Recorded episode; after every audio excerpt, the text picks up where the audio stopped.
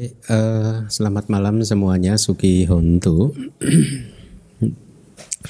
Kita sampai di kelas yang kedua dari bab 7 uh, di Abhidhamma, kitab Abhidhamma Sanggaha ya. Minggu lalu saya sudah menjelaskan uh, apa kategori aku salah, kategori yang dama-dama yang tidak baik itu maksudnya. Uh, yang pertama yaitu apa? Masih ingat nggak? Asawa ya. Ya, saya cukup uh, banyak informasi yang sudah saya berikan. Uh, kita lanjutkan saja pelajaran kita. PIC. Empat banjir. Nafsu indriawi dan itu juga adalah banjir. Eksistensi dan itu juga adalah banjir pandangan salah dan itu juga adalah banjir dan ketidaktahuan dan itu juga adalah banjir. Baik, terima kasih. Uh, bahasa palinya ikuti saya. Kamoga. Toga. Tidoga. Awijoga. Akhirannya A ya, bukan O ya. Uh, salah satu kesulitan saya untuk menerjemahkan khususnya dari semua bab Abhidhamma Sanggaha dan Wibawinitika yang sudah saya terjemahkan, saya merasa bab 7 ini meskipun sebenarnya topiknya itu mudah, tetapi tingkat kesulitannya ternyata paling tinggi untuk menerjemahkan terminologi-terminologi. Karena di bab ini itu penuh dengan terminologi, istilah-istilah yang harus diterjemahkan secara akurat. Ya. Nah, kesulitannya adalah bahwa di Indonesia kan tidak ada yang baku kan ya. Jadi saya harus benar-benar menerjemahkannya sendiri. Dan kesulitan yang lain adalah menjaga konsistensi alur dari bab 1 sampai bab 9 nanti. Itu satu hal yang tidak mudah. Ya. Tapi khususnya ke dalam setiap bab, ini bab 7 ini saya merasa paling sulit untuk menerjemahkannya. Uh, alasan utamanya yaitu tadi karena banyak terminologi yang harus diterjemahkan secara akurat. Nah, uh, sebenarnya selama ini saya kalau mempunyai kesulitan itu berdiskus uh, merujuknya kepada bukunya Biku Bodi, uh, Comprehensive Manual of Abhidhamma, ya dari bahasa Inggrisnya itu kemudian saya coba cocokkan dengan bahasa Pali dan kemudian saya terjemahkan gitu. Jadi saya biasanya merujuk kepada itu. Tetapi khususnya tentang oga ya tentang asawa itu tadi pagi saya ada sedikit keraguan gitu. Masuk hanya diterjemahkan hanya sebagai banjir nafsu indriawi gitu ya. Kemudian saya mencoba untuk uh, mener, merenungkan istilah samasa. Jadi kamoga itu kan gabungan dari dua kata itu itu itu grammarnya Pali gitu. Bisa diterjemahkan dengan berbagai cara sih itu. Makanya karena tidak sampai pada ke, kemantapan gitu sehingga saya bisa memutuskan karena saya tadinya menawar uh, mengartikannya misalkan kayak kamoga itu bagi yang sudah belajar Pali kamasa ogo gitu. Kamasa ogo, banjir miliknya kenikmatan indriawi atau nafsu indriawi gitu. Atau banjir nafsu indriawi sama saja kan? Kayak misalkan apa? Itu mobilnya acak. Bisa kita menyampaikan mobilnya acak atau mobil acak sama saja kan? Gitu. Secara grammar seharusnya benar kalau saya menerjemahkan kamasa ogo. Banjir kenikmatan indriawi atau banjir nafsu indriawi. Hal yang sama juga berlaku untuk kama sawa karena kama plus asawa itu kamasa asawo itu asawanya kama itu kan? Anda udah belajar genitif kan? Di kelas bahasa Pali hari Minggu kan? Nah itu interpretasi pertama saya bahwa saya pikir ini adalah banjir miliknya si nafsu indriawi atau e, noda batin miliknya nafsu indriawi ya atau Ya nafsu indriawi itu sendiri sesungguhnya adalah banjir gitu. Interpretasi saya yang kedua adalah kamoga. Kamoga itu saya terjemahkan menjadi uh, apa ya? Kama iti. Hmm? Kama kamu iti. Uh, intinya bahwa ya banjir itu sendiri itulah uh, uh, bahwa nafsu indriawi itulah adalah banjir kira-kira begitu ya. Dari secara grammar sebenarnya itu beralasan cukup kuat. Tetapi tetap saja saya ragu. Makanya untung saya punya sahabat kan. Tadi siang sebelum makan siang atau apa saya lupa. Saya langsung WA Bante Wisuda kan Bante ini kalau menerjemahkan kamogo ini kamasa ogo dan juga kam kamo. Oh, kamo iti ogo. Itu benar nggak gitu? Awalnya beliau itu kayaknya yang kedua yang benar bahwa uh, apa? Uh, nafsu indriawi itu sendiri adalah banjir gitu. Itu atau eh nafsu indriawi itu sebagai banjir gitu ya. Nah tapi tidak lama kemudian ini ini hebatnya itu yang jadi impian saya kan sebenarnya di Indonesia nanti harusnya seperti ini gitu. Di Myanmar itu semua istilah itu sudah punya kayak kamusnya sendiri-sendiri semua. Ya karena mereka punya tradisi 2000 tahun lebih kan. Jadi semua sudah dijelaskan kayak di kamus-kamus gitu. Uh, mereka menyebutnya nisaya nisaya itu kayak penjelasan atau supporting kitab gitu ya, kitab yang mensupport itu, mensupport Tripitaka komentar dan uh, uh, subkomentar gitu. Nah, tidak lama kemudian beliau berbaik hati membukakan kitab Nisaya. Setelah itu Bante ternyata bukan. ternyata uh, kayak Kamogo itu tadi apa sih? Oh, kamu cak. Uh, kamu kamu cak Kamo ca so ogo cati kamogo. Artinya apa? Bahwa ban, uh, kamoga itu adalah nafsu indriawi dan itu pun juga banjir. Jadi kalau diterjemahkan jadi seperti itu gitu.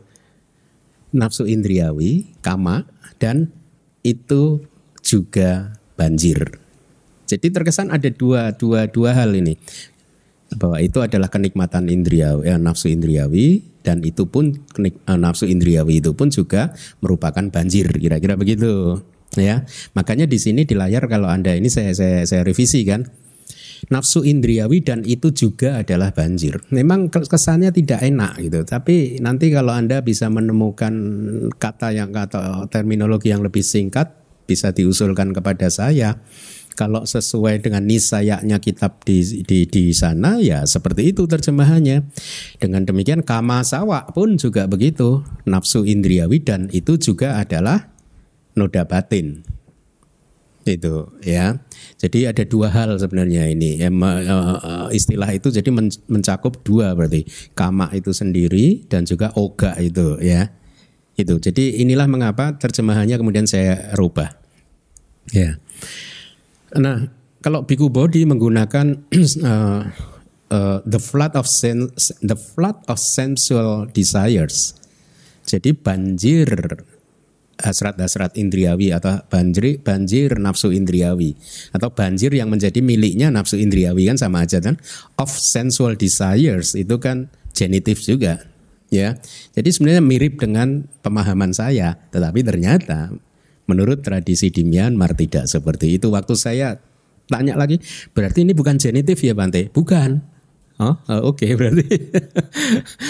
ya, ya ini sangat teknis. Tapi kalau kita mau benar-benar menancapkan ajaran Abhidhamma di Indonesia, maka karya-karya yang akurasinya bisa dipertanggungjawabkan seperti ini itu perlu sekali gitu. Ya saya langsung robah di glossary saya uh, uh, untuk buku ini nanti glossary-nya sudah saya tambahkan. Ini sayaknya itu. Nah uh, ini hanyalah satu cerita saja untuk memberikan gambaran kepada Anda. Sesungguhnya tidak mudah membuat menerjemahkan kitab Abhidhamma dan kemudian menerbitkannya menjadi buku. Itu kenapa? Karena Abhidhamma itu penuh dengan terminologi, penuh dengan istilah gitu.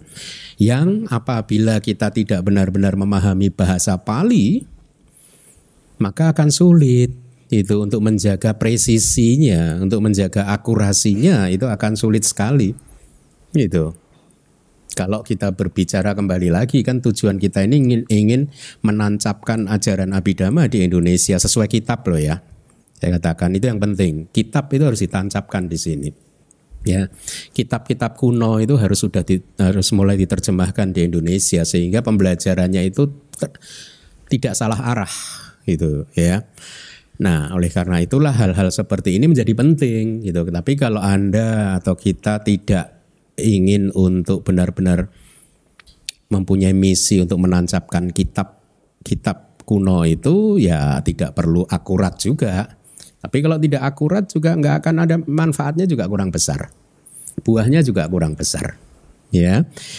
Nah, eh, jadi itulah terjemahan barunya. Saya yang yang kelas lalu harus juga bagi yang menonton di YouTube nanti saya juga merevisi terjemahan kama sawa, bawa sawa, dita sawa dan awija sawa. Jadi kama sawa kama sawa itu menjadi nafsu indriawi dan itu juga adalah noda batin. Bahwa sawa itu adalah nafsu indriawi dan juga itu adalah eksistensi. Ditos, edita sawa yaitu pandangan salah dan itu juga adalah noda batin, kemudian awija sawa berarti ketidaktahuan dan itu juga adalah noda batin. Jadi itu revisinya ya.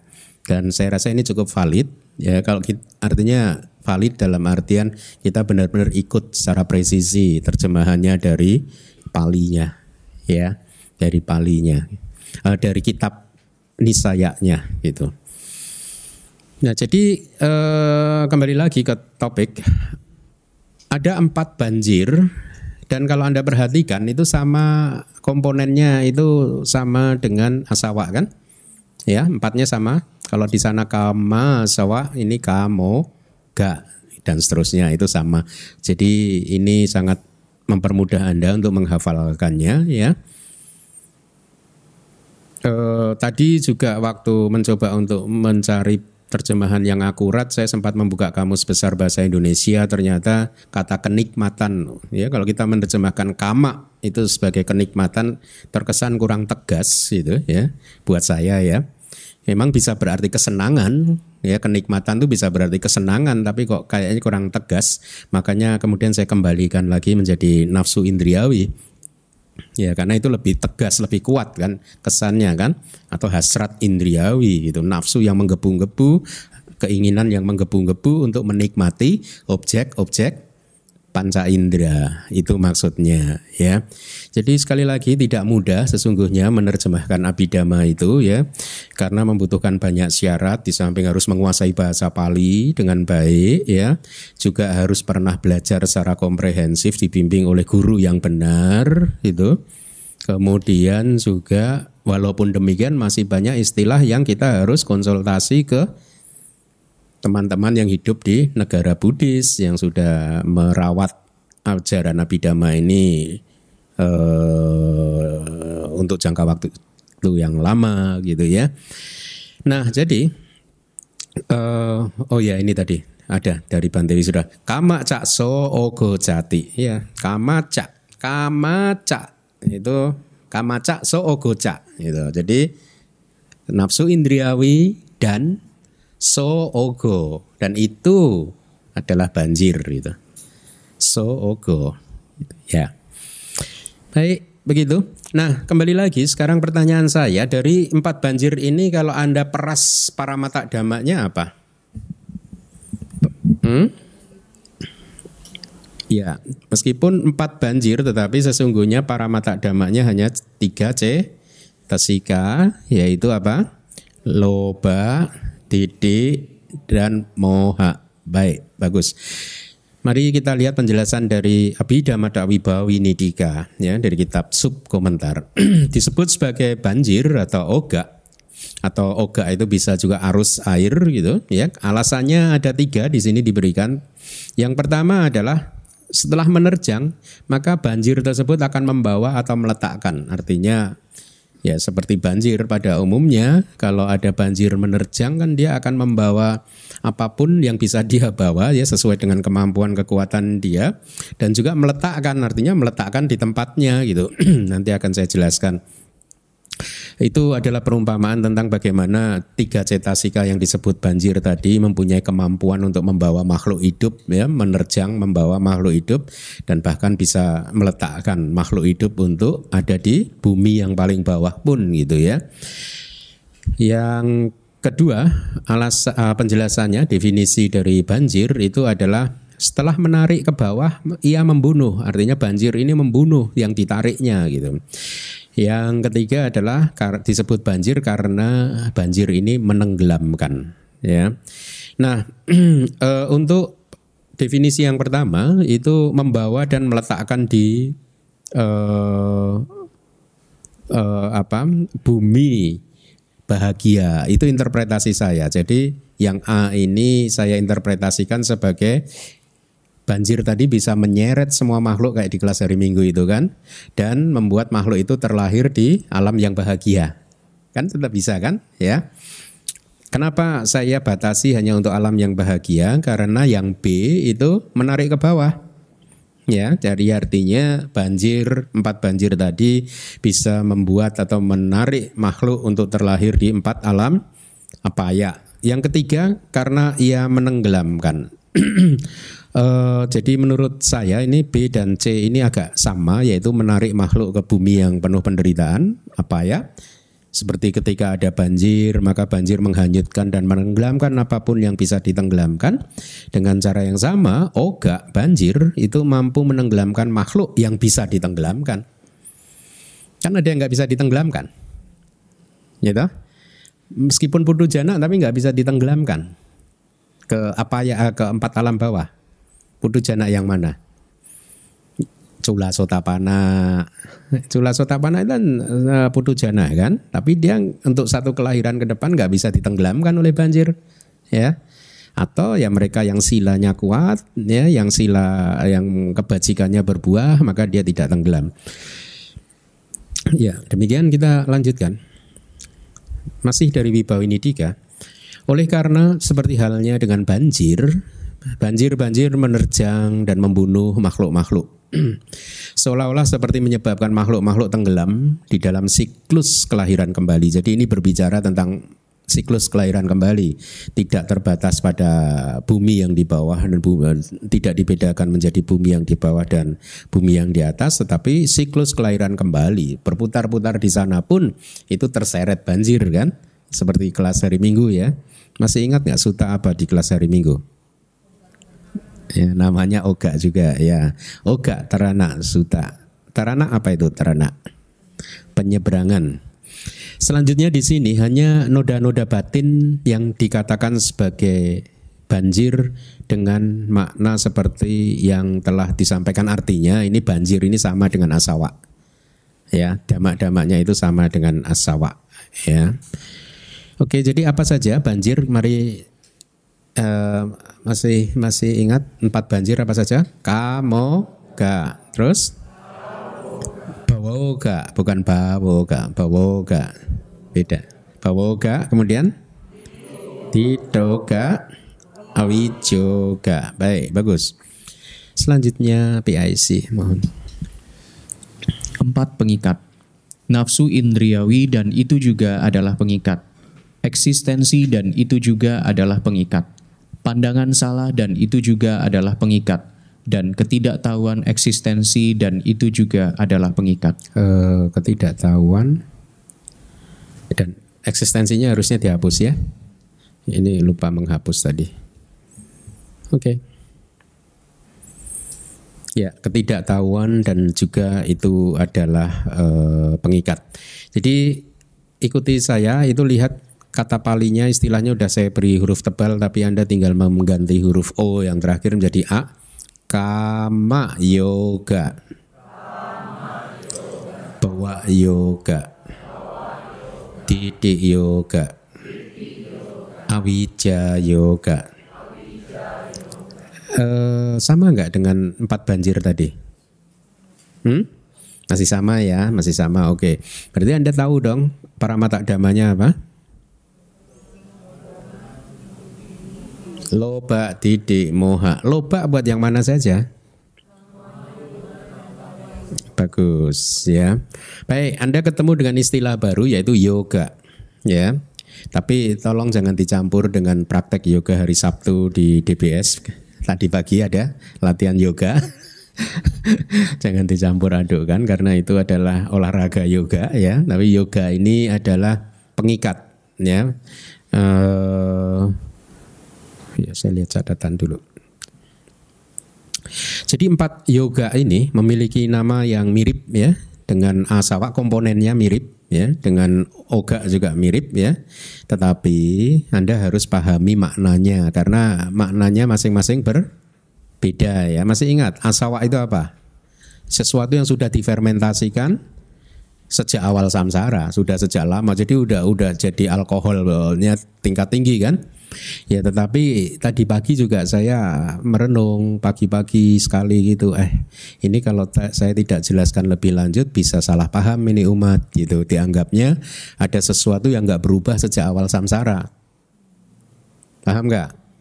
Ya, Anda harus memahaminya karena gini, karena ini. Uh, saya pernah mendengar penjelasan dari satu orang guru yang mengilustrasikan asawa ini itu seperti eh, apa eh, minum minuman kopi ya. Jadi minuman kopi itu airnya kan hitam terus di bawahnya kan ada ampasnya kan ya. Nah, diilustrasikan ini untuk menggambarkan bahwa air yang hitam itu itu adalah arus kesadaran yang uh, sadar kesadaran yang yang yang sehari-hari itu ya.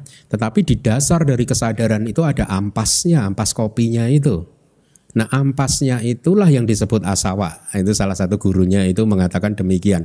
Jadi ini tidak bisa hilang gitu. Kalau mau hilang ya harus dikuras gitu. Itu dia akan terus di sana di dasar. Nah si si guru ini membagi membagi kesadaran menjadi dua level yaitu kesadaran bawah sadar dan kesadaran normal. Jadi kehidupan sehari-hari ini menurut guru ini ini adalah kesadaran yang sadar, yang normal. Tapi kan ada yang di bawah sadar. Nah, asawa itu dia diam terus di bawah sadar itu sejak awal samsara sampai sekarang. Anda tahu kesalahannya apa? Kesalahannya adalah penjelasan itu e, ber e, tercemar oleh pandangan salah. Pandangan salah apa? Yang mana? Sas, sata. Yaitu apa? Apa? Pandangan salah tentang kekekalan. Paham sekarang? Jadi kalau dikatakan bahwa asawa itu sudah ada sejak awal samsara, itu ya eksistensinya ada sejak awal samsara itu langsung di sana kayak terfermentasi, tapi dia tetap muncul lenyap, muncul lenyap, muncul lenyap, muncul lenyap, muncul lenyap begitu. Itu maksudnya bukan sesuatu yang sudah ada sejak awal samsara sampai hari ini nggak hilang-hilang. Berkarat gitu sudah berkerak begitu. Udah tebal sekali harus dihilangkan. Enggak ini tetap muncul lenyap muncul lenyap tapi karena dia sudah terfermentasi sejak lama memabukkan kan? Jadinya memabukkan. Jadi itu yang harus saya uh, sampaikan supaya anda tidak terjebak pada pandangan salah. Hati-hati ya pandangan salah itu kalau berbuah akan menghasilkan kelahiran di alam yang bawah. Bahkan Buddha kan mengatakan para biku, saya tidak melihat satu dhamma pun yang paling merusak selain pandangan salah. Itu kata-kata Buddha, ya. Jadi tidak ada yang kekal. Asawa pun meskipun dikatakan sudah terfermentasi sejak awal samsara, tidak kekal juga. Dia muncul lenyap juga. Ya, seperti makanya kembali lagi. Belajar abidama harus benar-benar komprehensif kan?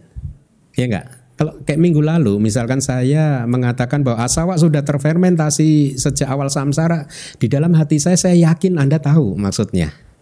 Kenapa? Karena Anda sudah digembleng dengan pelajaran Abhidhamma sejak bab 1, 2, 3, 4, 5 dan ya kan? Jadi konstruksi abidamanya Anda udah dapat kan? Ya, jadi ke kemarin saya nggak ada kekhawatiran, tapi tadi pagi saya no, kan yang yang mendengarkan ini kan bukan hanya murid DBS, apalagi ketambahan informasi yang saya dengar tadi tentang tentang tentang ampas kopi tadi gitu. Wah ini harus saya jelaskan ini bukan hanya untuk yang di DBS, tapi juga untuk yang di luar DBS atau yang menonton YouTube nanti ya bahwa sesungguhnya tidak ada fenomena apa pun yang tidak berubah. Usianya itu sangat singkat sekali apa pun. Bahkan kalau di Myanmar itu kan gitu. Sebenarnya usia kita itu hanya satu sepersekian miliar detik saja. Kita lahir mati lahir mati terus ini gini. Ya. Baik, jadi itu yang tadi saya katakan bahwa belajar abidama harus secara terstruktur. Kalau terpotong-potong, tidak dibimbing oleh guru yang terampil, yang baik, juga pemahamannya tidak lengkap. Kalau Anda ingat di kelas awal saya mengatakan ilustrasi dari guru abidama saya bahwa uh, mempelajari abidama itu seperti bermain jigsaw puzzle. Masih ingat? Itu di kelas-kelas awal kan? Ya, saya katakan kepada Anda sebelum Anda belajar sampai bab 9 selesai. Saya katakan Anda sebenarnya belum paham abidama secara lengkap. Kan waktu itu gitu kan? Karena puzzle-nya masih belum lengkap. Iya enggak? Belum terpasang dengan lengkap. Anda baru akan paham abidama dengan baik itu kalau sembilan bab sudah Anda pelajari. Puzzle-nya udah terpasang semua, jadi Anda udah mulai tahu gambaran abidama itu seperti itu gitu. Ya. Ya, sangat penting uh, mempunyai guru yang baik karena kalau Anda tidak ketemu guru yang baik ya nanti seumur hidup belajar abidama nggak lulus lulus 10 tahun no belah belajar abidama kenapa sampai 10 tahun 20 tahun 15 tahun? Tidak perlu waktu yang terlalu lama untuk mempelajarinya Mari kita lihat kembali dari Wibawinidika. Yang disebut dengan pengikat, tadi apa? Yoga ya. Ini definisinya. Pengikat-pengikat itu definisinya karena mereka ini mengikat makhluk-makhluk dengan buah kama yang berasal dari kama di kehidupan-kehidupan sebelumnya. Ya, satu itu harusnya ada dua definisinya. Ke dalam siklus kelahiran kembali. Jadi kita ini kan terikat. Kita ini diikat oleh kama dan buah kama kan. Ya, kama yang kita lakukan dari masa lalu, ya, Eh, dari eksistensi-eksistensi sebelumnya sejak awal samsara sampai persis sebelum kehidupan yang kali ini, kama itu mengikat dan buahnya mengikat. Itu sehingga makanya kita belum bisa keluar dari samsara kan? Karena kita masih terikat. Kama dan buah kama masih mengikat terus makhluk sehingga uh, kita akan selalu lahir terus. Ya, itu maksudnya. Ya uh, diberi ilustrasi seperti kuda dalam satu kereta kuda begitu ya. Eh, kuda-kuda akan diikat ya di kereta sehingga kuda tersebut tidak bisa terbebas dari kereta. Ya, itu ilustrasi dari kitabnya. Anda bayangkan kuda di dalam kereta begitu diikat dia nggak bisa lari menjauh dari kereta. Ke mana pun ini ya udah dekat dengan kereta terus karena dia terikat. Sama dengan kita ini, kita masih punya pengikat masih punya empat yoga. Makanya kita terikat terus di dalam samsara, nggak bisa menjauh dari samsara, nggak bisa keluar dari samsara, karena pengikatnya belum kita putuskan. Itu maksudnya. E, makna yang kedua harusnya ada dua ya. Yang kedua adalah itu yang di bawah. Mereka mengikat makhluk-makhluk dengan duka, dengan penderitaan.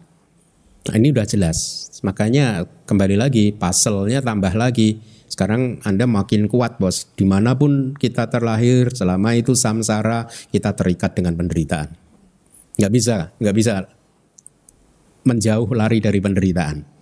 Ya, makanya Dharma selalu mengajarkan kepada kita daripada kita sibuk membentuk dunia supaya kita nggak menderita, mending kita melatih hati kita untuk bisa menerima dunia, untuk bisa menerima masalah, kan begitu kan? Ya, mau sampai kapan kita mengusir masalah? masalah akan terus ada. Ya. Dan masalah itu bukan monopolinya orang yang yang yang maaf nih, orang yang mungkin ekonominya kurang enggak. Yang ekonominya lebih-lebih juga masalahnya juga ada. Itu masalah masalah makhluk di dalam samsara. Ya. Nah, eh, jadi demikian yoga mengikat semua makhluk ke samsara, ya. Lalu yang bisa menghancurkan pengikat ini apa? Siapa? Hmm, yang bisa menghancurkan maga nyana, pengetahuan jalan atau maga cita.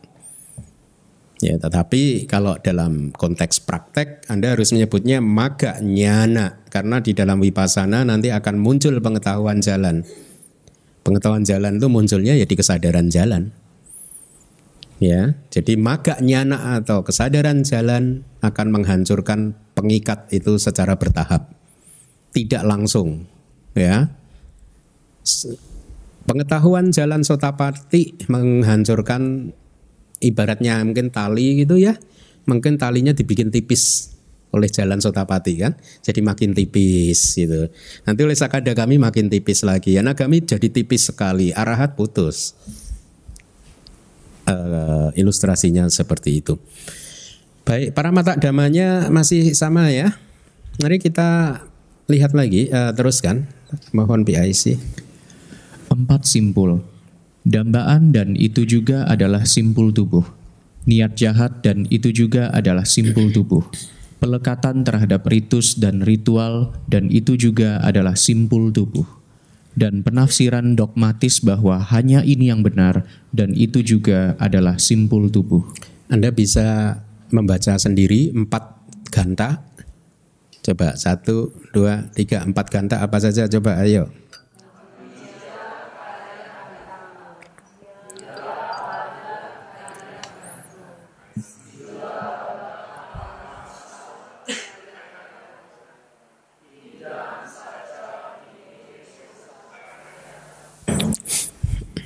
Anda muridnya siapa? Kenapa masih O? Keminda atau Kemindo?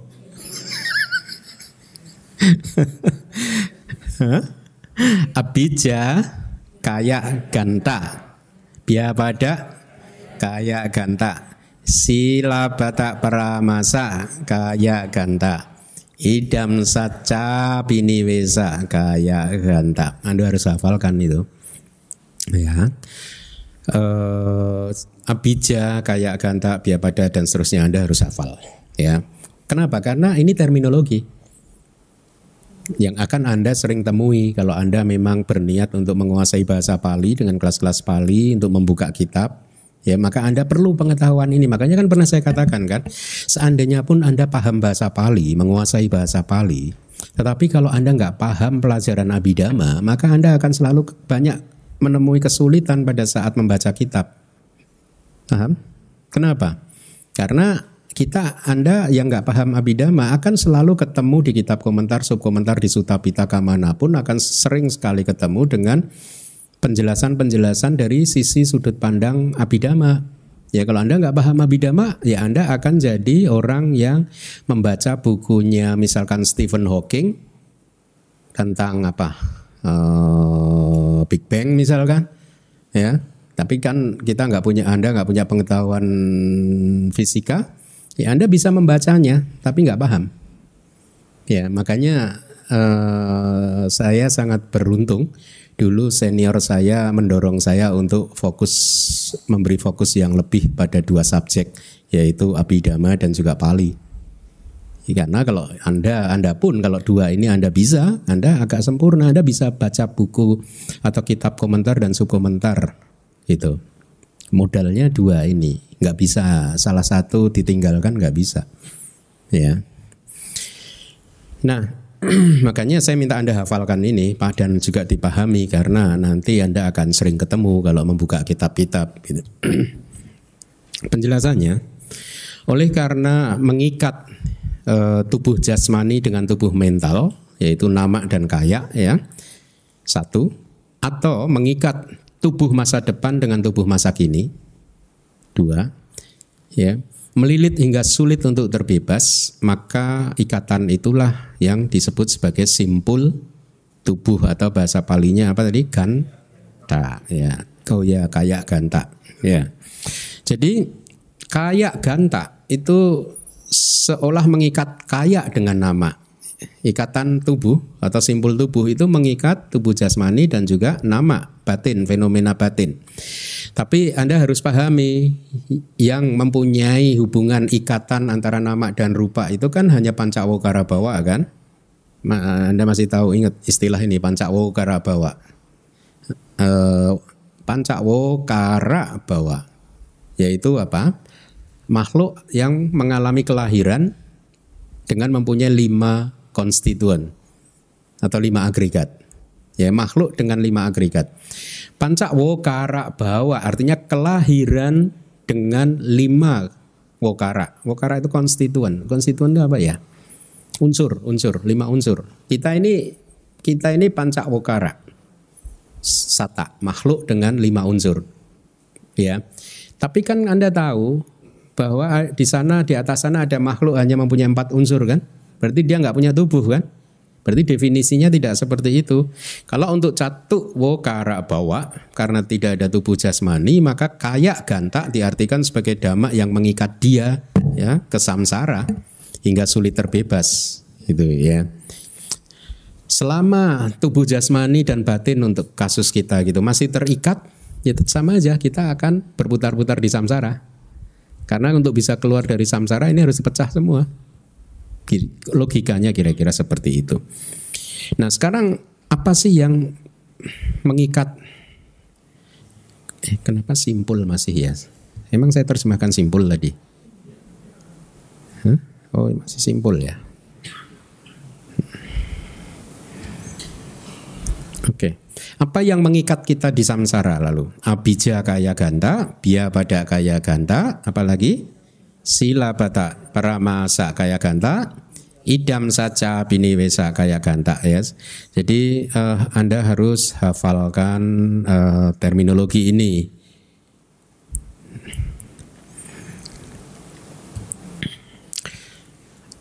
Ini penjelasan dari Wibawini 3 tentang uh, pelekatan itu apa hmm? sila batak paramasa ya yang dimaksud pelekatan adalah pemegangan ajaran dari luar sasana yang tidak sesuai dengan realitas memegang teguh gitu ya yaitu kira-kira gitu ya disebutkan di Wibawinidika bahwa kesucian menjadi Arya itu bisa dicapai bisa didapatkan hanya melalui ritus Ya ritus itu seperti perilaku gitu. Eh, di sana diberi contoh misalnya perilaku seperti sapi dan lain-lain nanti akan saya jelaskan atau melalui ritual-ritual tertentu atau melalui keduanya itu yang dimaksud dengan paramasa ya.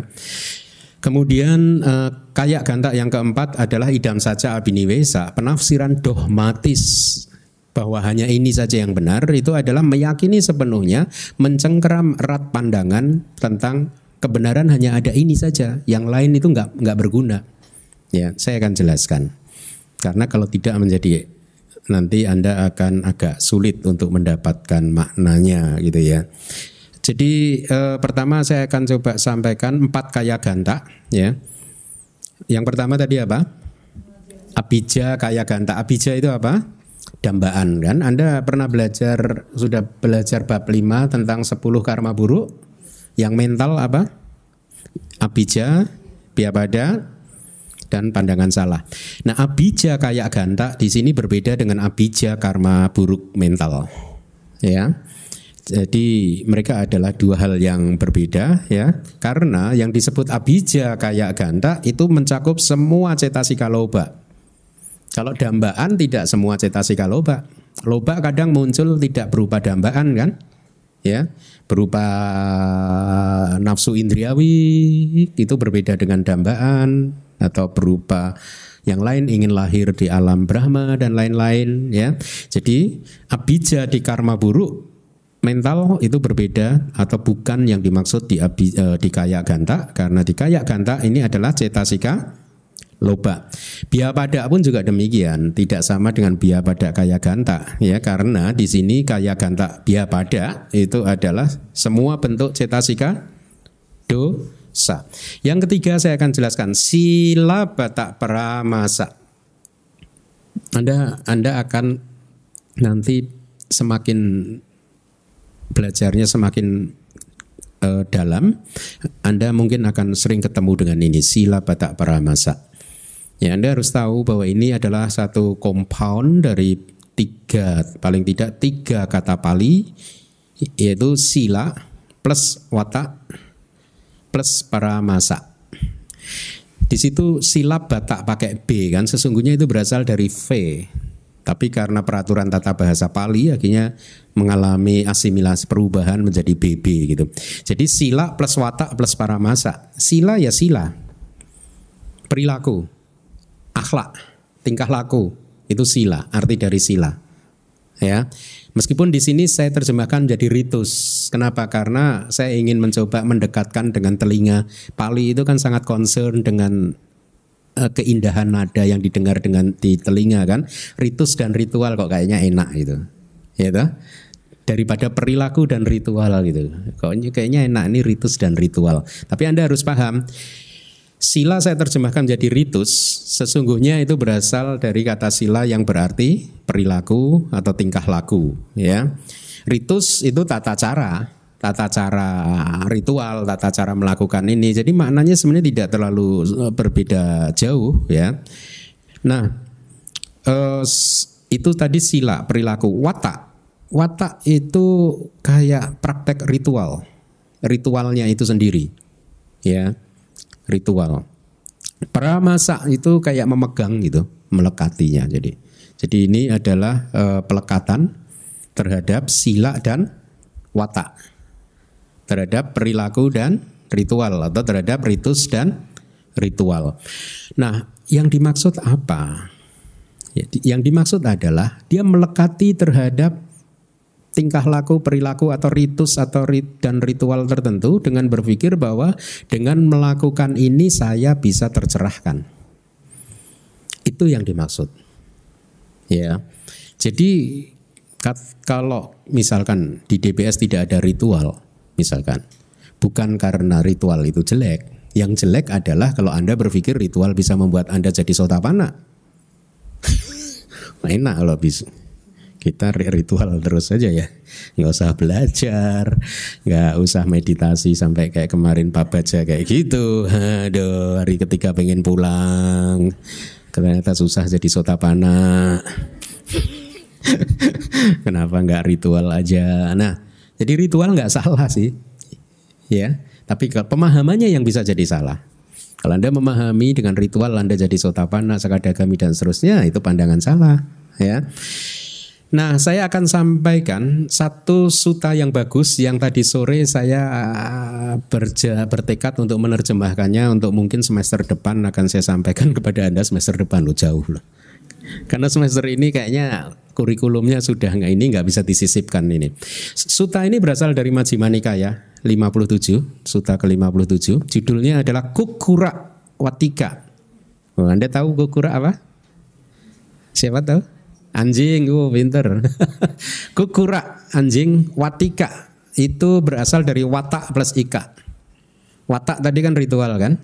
Ika itu menjadi kata, bisa kata benda, bisa kata sifat. Berarti artinya adalah seseorang yang mempraktekkan ritual berperilaku seperti anjing.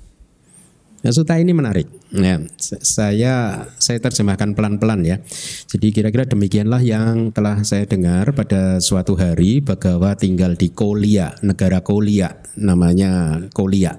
Janak padanya Kolia namanya.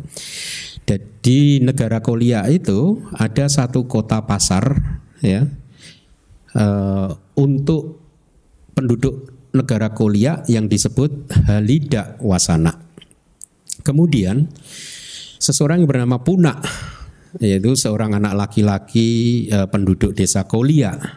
Dan dia ini adalah seorang pertapa yang mempraktekkan perilaku seperti lembu.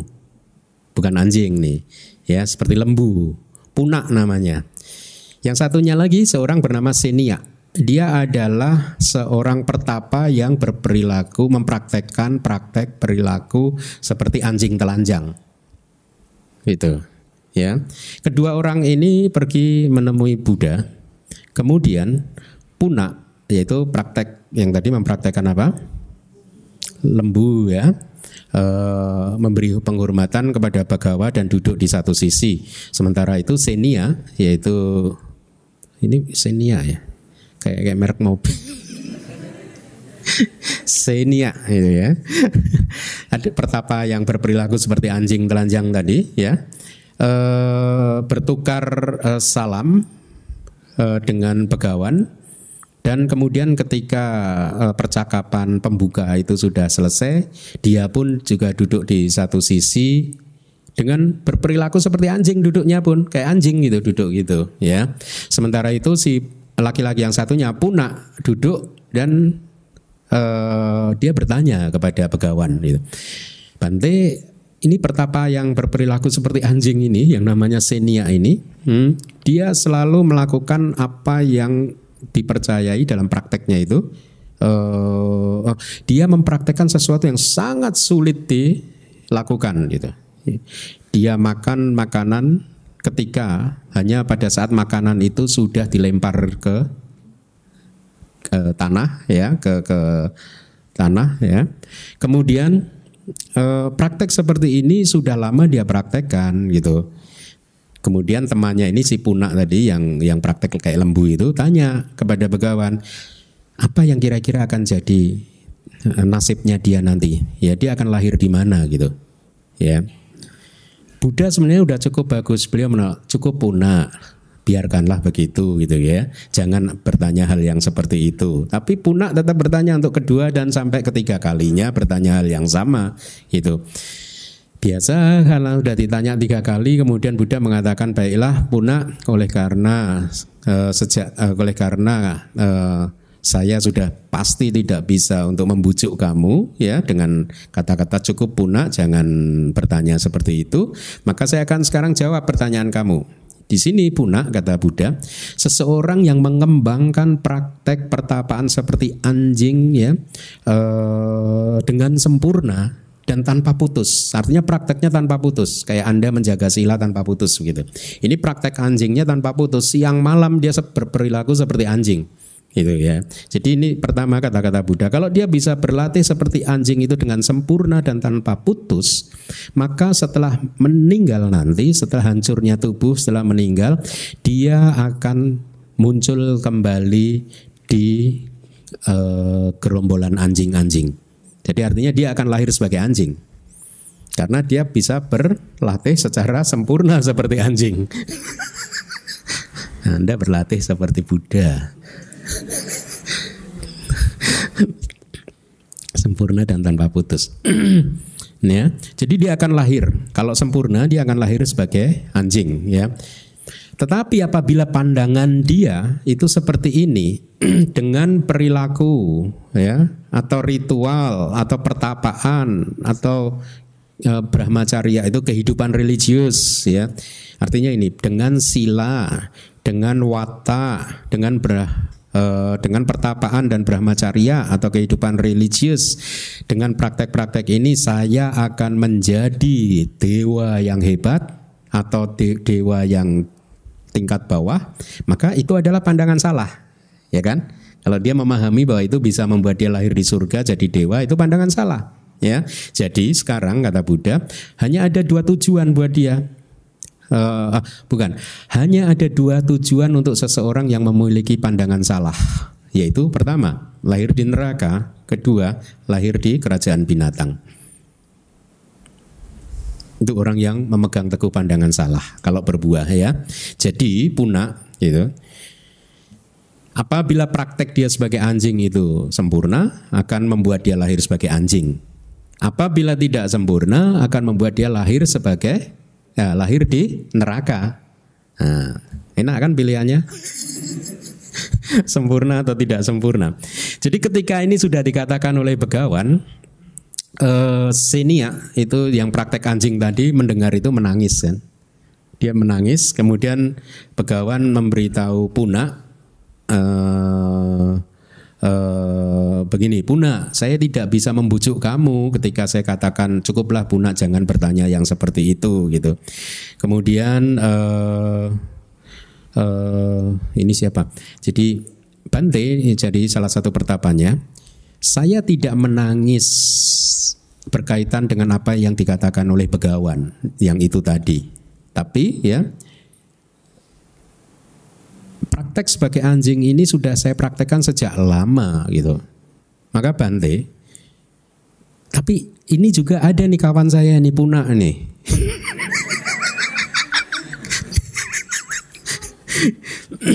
dia ini orang laki-laki, anak laki-laki dari dari negara Kolia dan dia ini praktek pertapaan seperti lembu sapi gitu ya. Dan praktek yang seperti sapi ini juga udah dia praktekkan lama. Jadi kira-kira tujuan apa? Dia akan lahir di mana? Dia tanya yang sama lah kepada Buddha gitu. Buddha menjawab yang sama awalnya cukup Senia jangan tanya itu. ya agak lucu ya. Kasihan padahal. Untuk kedua kalinya, ketiga kalinya seperti yang tadi Buddha sebenarnya tidak mau menjawab, tapi karena didesak, akhirnya Buddha menjawab, baiklah Senia, karena saya sudah tidak bisa membujuk kamu dengan kalimat cukup Senia jangan seperti itu ya, maka sekarang saya akan menjawabnya gitu. Di sini Senia, seseorang yang mengembangkan praktek pertapaan seperti lembu ya dengan tanpa putus dan sempurna seperti tadi dia mengembangkan kebiasaan seperti lembu ya e, secara tak sempurna dan tanpa putus dia mengembangkan batin seperti pikir, batin dan pikiran seekor lembu secara sempurna dan tanpa putus dia mengembangkan perilaku kebiasaan seperti seekor lembu salah sempurna dan tanpa putus. Setelah melakukan itu maka ketika tubuhnya hancur, setelah meninggal dunia, dia akan muncul di kumpulan eh, lembu-lembu. Jadi artinya dia akan lahir sebagai lembu.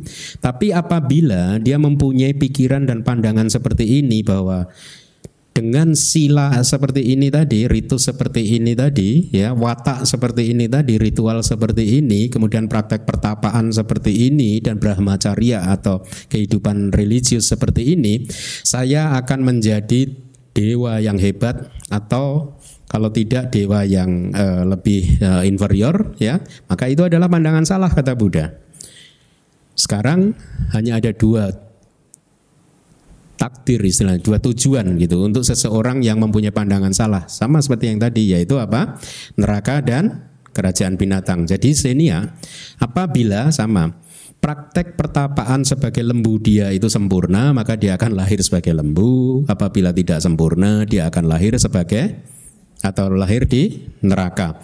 Ketika hal tersebut telah dikatakan oleh Begawan Puna ya uh, anak laki-laki dari kuliah yang mempraktekkan praktek pertapaan apa tadi? Lembu menangis gitu. Dan menitikkan air mata. Kemudian pegawan memberitahu Senia Senia saya kan tidak bisa membujuk kamu dengan kalimat cukup Senia jangan bertanya itu gitu. Kemudian hampir sama harusnya ini yang tadi Uh, Bante, saya tidak menangis karena apa yang telah dikatakan oleh Bagawan, Bagawan seperti itu tadi, tapi uh, praktek seperti ini yang seperti lembu ini tadi sudah saya praktekkan sejak lama. Bante, saya mempunyai keyakinan kepada Begawan seperti ini. Begawan itu mampu untuk mengajarkan saya dhamma dengan cara sedemikian rupa sehingga saya bisa melepaskan praktek saya sebagai praktek lembu tadi ya dan kemudian praktek ini senia yang berperilaku seperti anjing semoga dia juga mau melepaskan prakteknya se apa se, praktek seperti anjing gitu.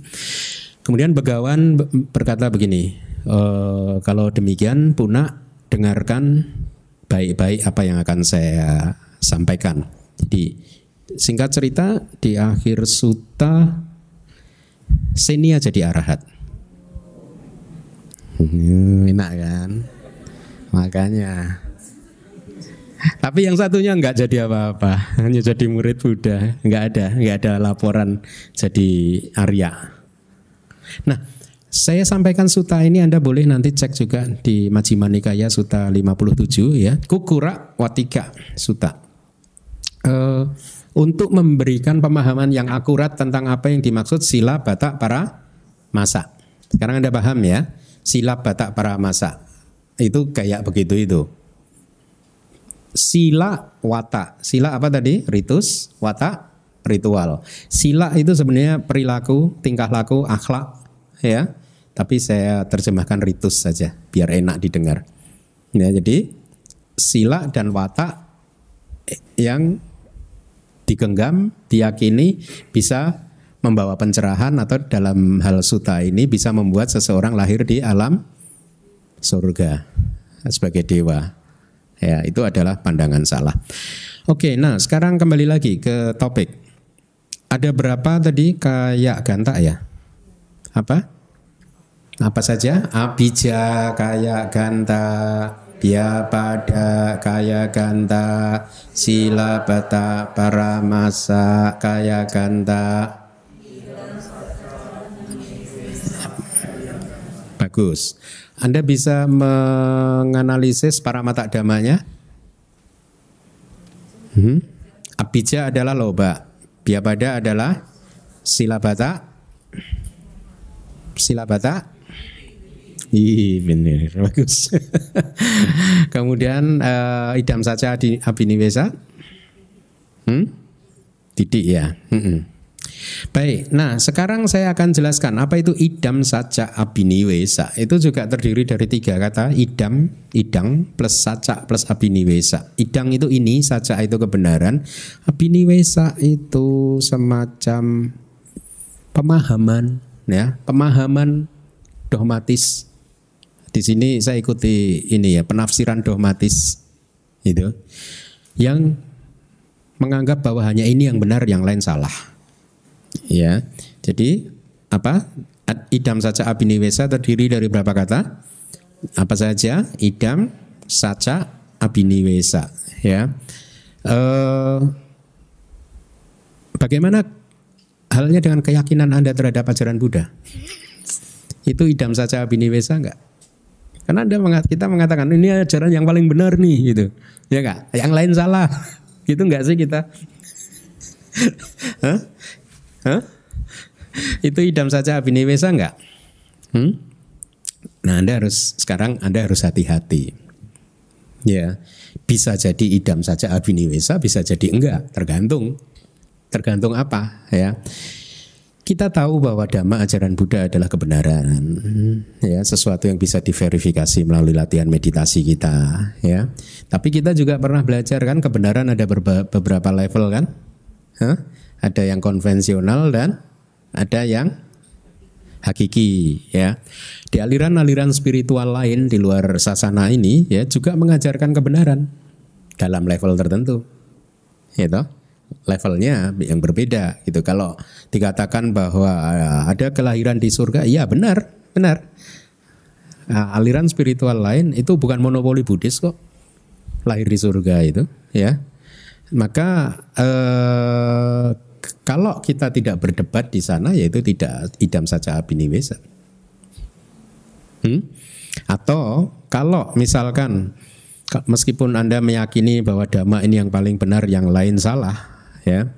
Kemudian apabila gara-gara keyakinan tersebut Anda tersinggung pada saat ajaran Buddha dikritik, dikatakan jelek, nah itu bisa jadi itu pelekatan. Hmm? Kalau misalkan ajaran Buddha dijelek-jelekin, kita bilang, oh ya terima kasih, terima kasih. kita bisa menerima dengan penuh kebijaksanaan, itu bukan pelekatan.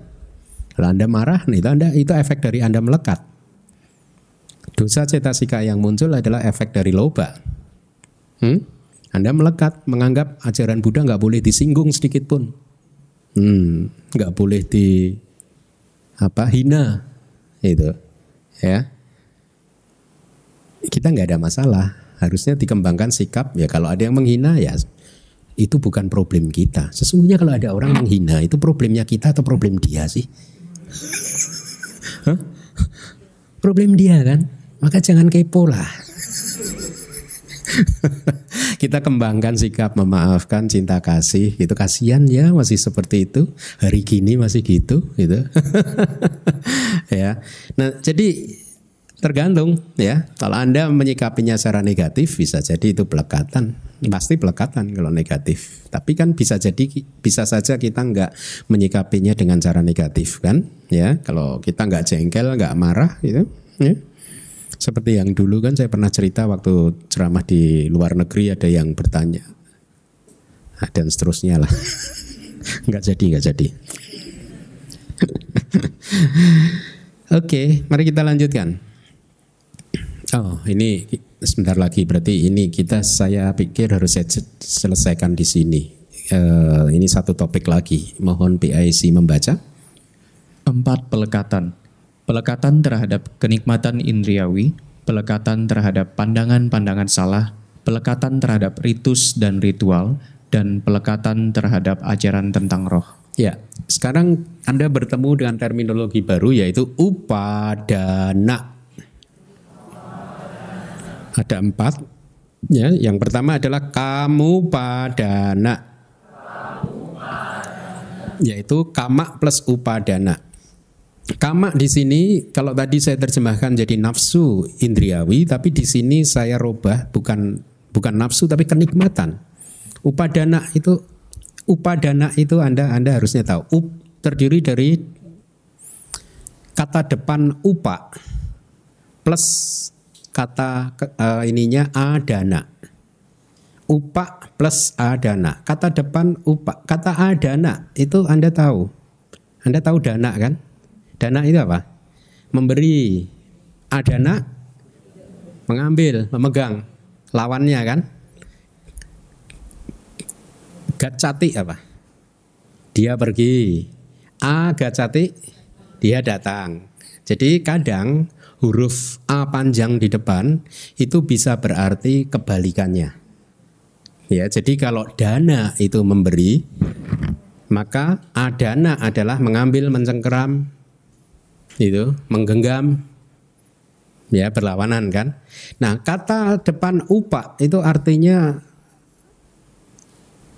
mengalami intensifikasi, mengalami penguatan. Jadi dia memegang secara erat gitu kira-kira. Ya tidak hanya sekedar memegang. Kalau memegang hanya sekedar begini itu adana. Tapi ini mengegangnya erat gitu sampai bisa pecah. itu arti kata depan upa. Dia punya makna seperti itu. Jadi memegang secara erat sekali. Ya makanya upadana di kelas awal udah pernah saya beri ilustrasi seperti apa ular menangkap kata kan? Ada kan di buku kayaknya. Jadi seekor ular begitu dia menangkap kata, itu nggak akan dibiarkan lepas katanya. Itu kira-kira upadana itu, dipegang erat gitu. Meskipun dia nggak punya tangan, megangnya pakai mulut, tapi dia nggak akan biarkan ini lepas.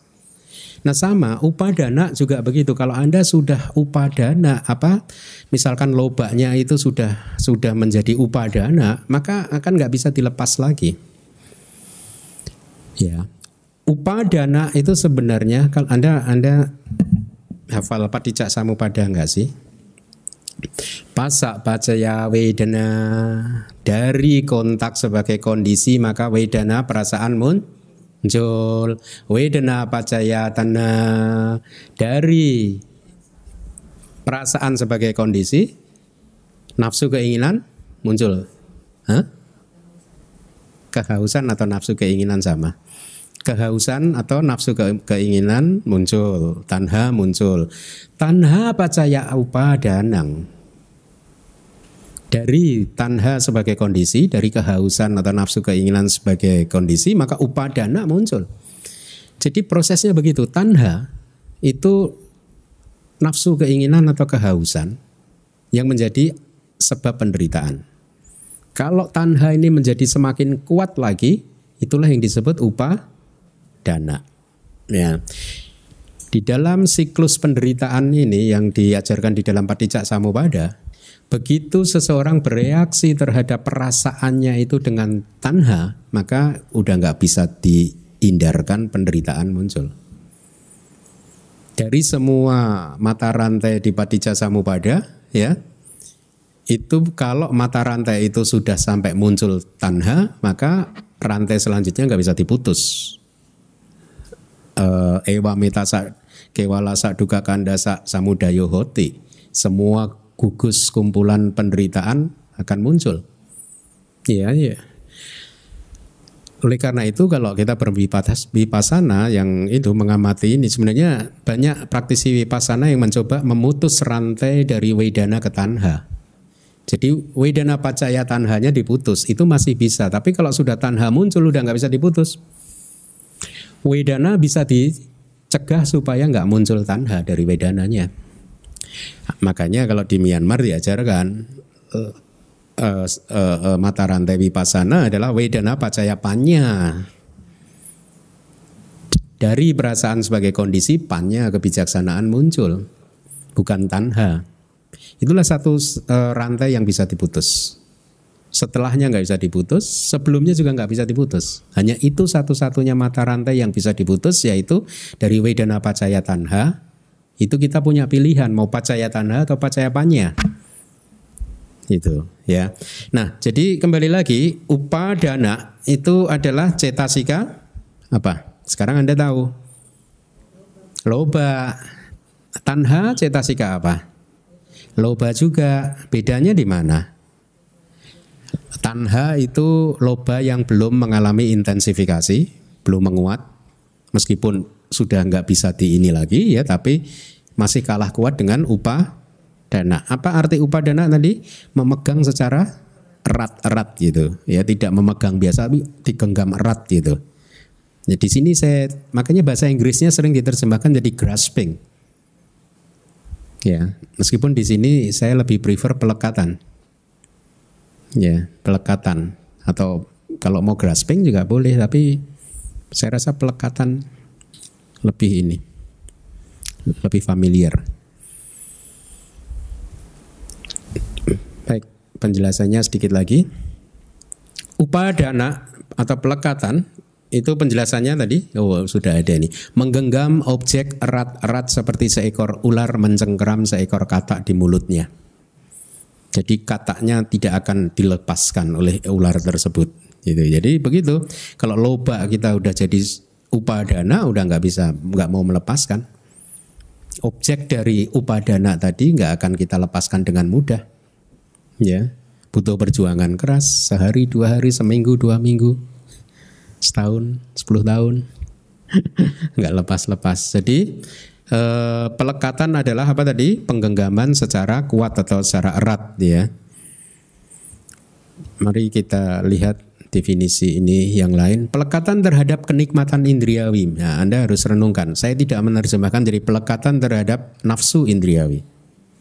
Tapi kenikmatan. Kita rindu kan dengan kenikmatan kesenangan indriawi kan? Ya, melekatinya kan. Jadi eh, bahasa palinya apa ini? Dana kama upadana kan? Adalah pelekatan yang merupakan kenikmatan indriawi itu sendiri ya. Atau dhamma yang menggenggam erat objek-objek indriawi. Ya. Jadi eh, loba yang menggenggam erat objek-objek indriawi. Kita ingin menikmatinya terus objek-objek tadi. Tidak mau melepaskannya gitu. Kemudian pelekatan terhadap ritus dan ritual bahasa palinya apa tadi? Silabat upadana. Bukan silabat tak paramasa. Silabat upadana. Ya, terdiri dari dua kata juga. Silabata plus upadana. Silabata bisa dipecah menjadi sila plus wata. Upadana bisa dipecah menjadi upa plus adana. Upadana ya. Pelekatan terhadap ritus dan ritual adalah penggenggaman ritus dan ritual dan lain-lain dengan pikiran kesucian di samsara bisa dicapai melalui ritus ritualku ini dan lain-lain. Ya, mirip dengan tadi yang sudah saya jelaskan kan? Ya. Kemudian oleh karena melaluinya orang-orang menegaskan maka disebut sebagai ajaran. Ini definisinya begitu, ajaran. Disebut ajaran karena melalui ajaran inilah seseorang menegaskan sesuatu. Lalu definisi untuk ajaran tentang roh itu apa? Adalah ajaran mengenai roh atau diri, sering diterjemahkan jadi diri juga kan? Dalam 20 20 variasinya yaitu berdasarkan wujud yang berbeda atau tidak berbeda dari agregat-agregat. Pelekatan pada ajaran itulah yang disebut pelekatan terhadap ajaran tentang roh.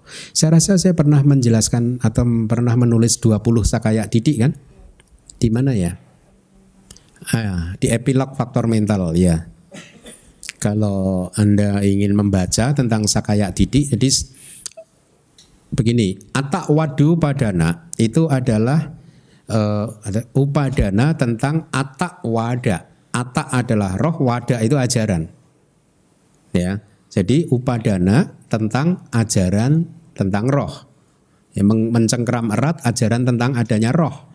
Itu sesungguhnya juga bisa dikatakan variasinya adalah apa yang disebut dalam bahasa Pali sakaya didik.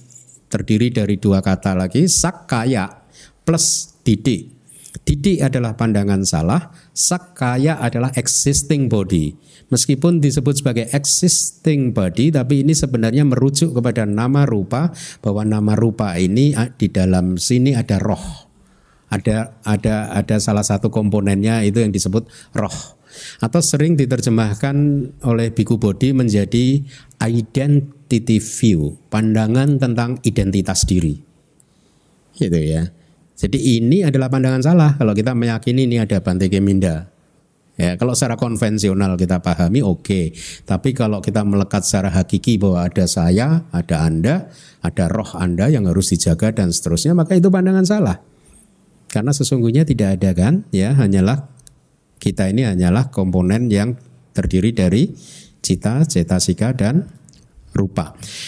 Nah, untuk menyegarkan ingatan kembali tentang Sakaya Didik, sekali lagi Anda boleh baca buku manual Abidama yang kedua di bagian terakhir epilog saya mengurai tentang Sakaya Didik di situ. Yang pertama itu jadi begini, kenapa variasi dari pandangan salah itu ada 20? Ya, Anda pertama-tama bayangkan dulu ada berapa agregat? 5. 20 dibagi 5 berapa anak-anak? 4 berarti Berarti masing-masing agregat ada empat, ya variasinya ada empat. Kalau kita bicara tentang rupa kanda, agregat materi, berarti yang pertama adalah rupang atato. Artinya apa? Memahami rupa sebagai ata.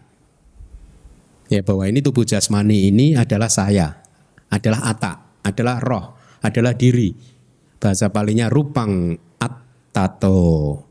Rupa adalah atau rupa sebagai ata. Itu arti dari atato itu.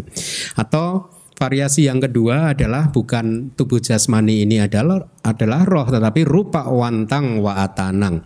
Bahwa tubuh jasmani ini adalah miliknya si roh, milik saya.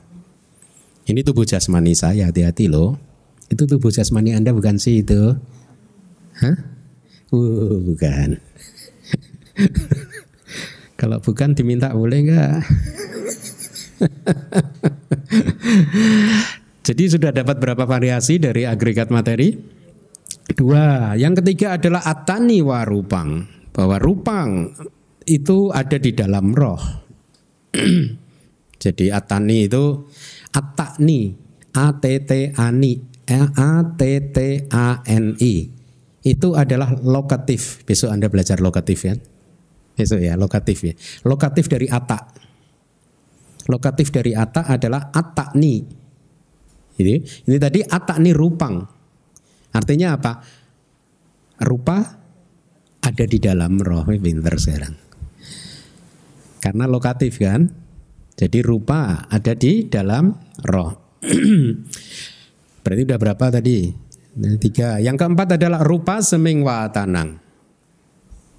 Rupa seming wa. Rupa seming Anda tahu? Kasusnya apa rupa seming? Hah? Uh, lokatif kan? Masih ingat nggak? Naro, nara, narang, nari, narina, narihi, naripi, narasa, naraya, naratang, naranang. nara, narasema, naramha, narihi, naripi, kemudian nare, naras, naramhi, naraseming. Lokatif kan? Berarti rupa seming juga lokatif. Rupa seming wa atanang. Berarti apa? Ata roh ada di dalam rupa. Itu variasi dari pandangan salah yang disebut sakaya ti atau pandangan tentang identitas diri atau pandangan salah tentang apa? eh, ya identitas diri. Saya rasa bagus itu terjemahannya. Nah, dari agregat materi Anda bisa mendapatkan empat variasi tadi. Kemudian agregat perasaan sama empat. Pandangan salahnya mirip-mirip juga seperti itu. Jadi kalau tadi adalah menganggap tubuh jasmani ini sebagai roh, maka sekarang seseorang menganggap wedana sebagai roh. Nanti persepsi sebagai roh, formasi-formasi dengan kehendak sebagai roh. Yang kita melakukan ini yang belajar ini adalah saya. Nah, itu udah sekaya tidik. Ini yang duduk ini saya ini, yang kelaparan ini saya. Nah, itu sekaya tidik terimalah dengan lapang dada. ya. Jadi itulah 20 variasi dari Sakaya Didi ya. E, silahkan untuk informasi lebih lanjut Anda baca epilog manual kedua di bagian Sakaya Didi itu ya. Ya, saya rasa kita cukupkan sampai di sini dulu kelas kita malam ini. Terima kasih.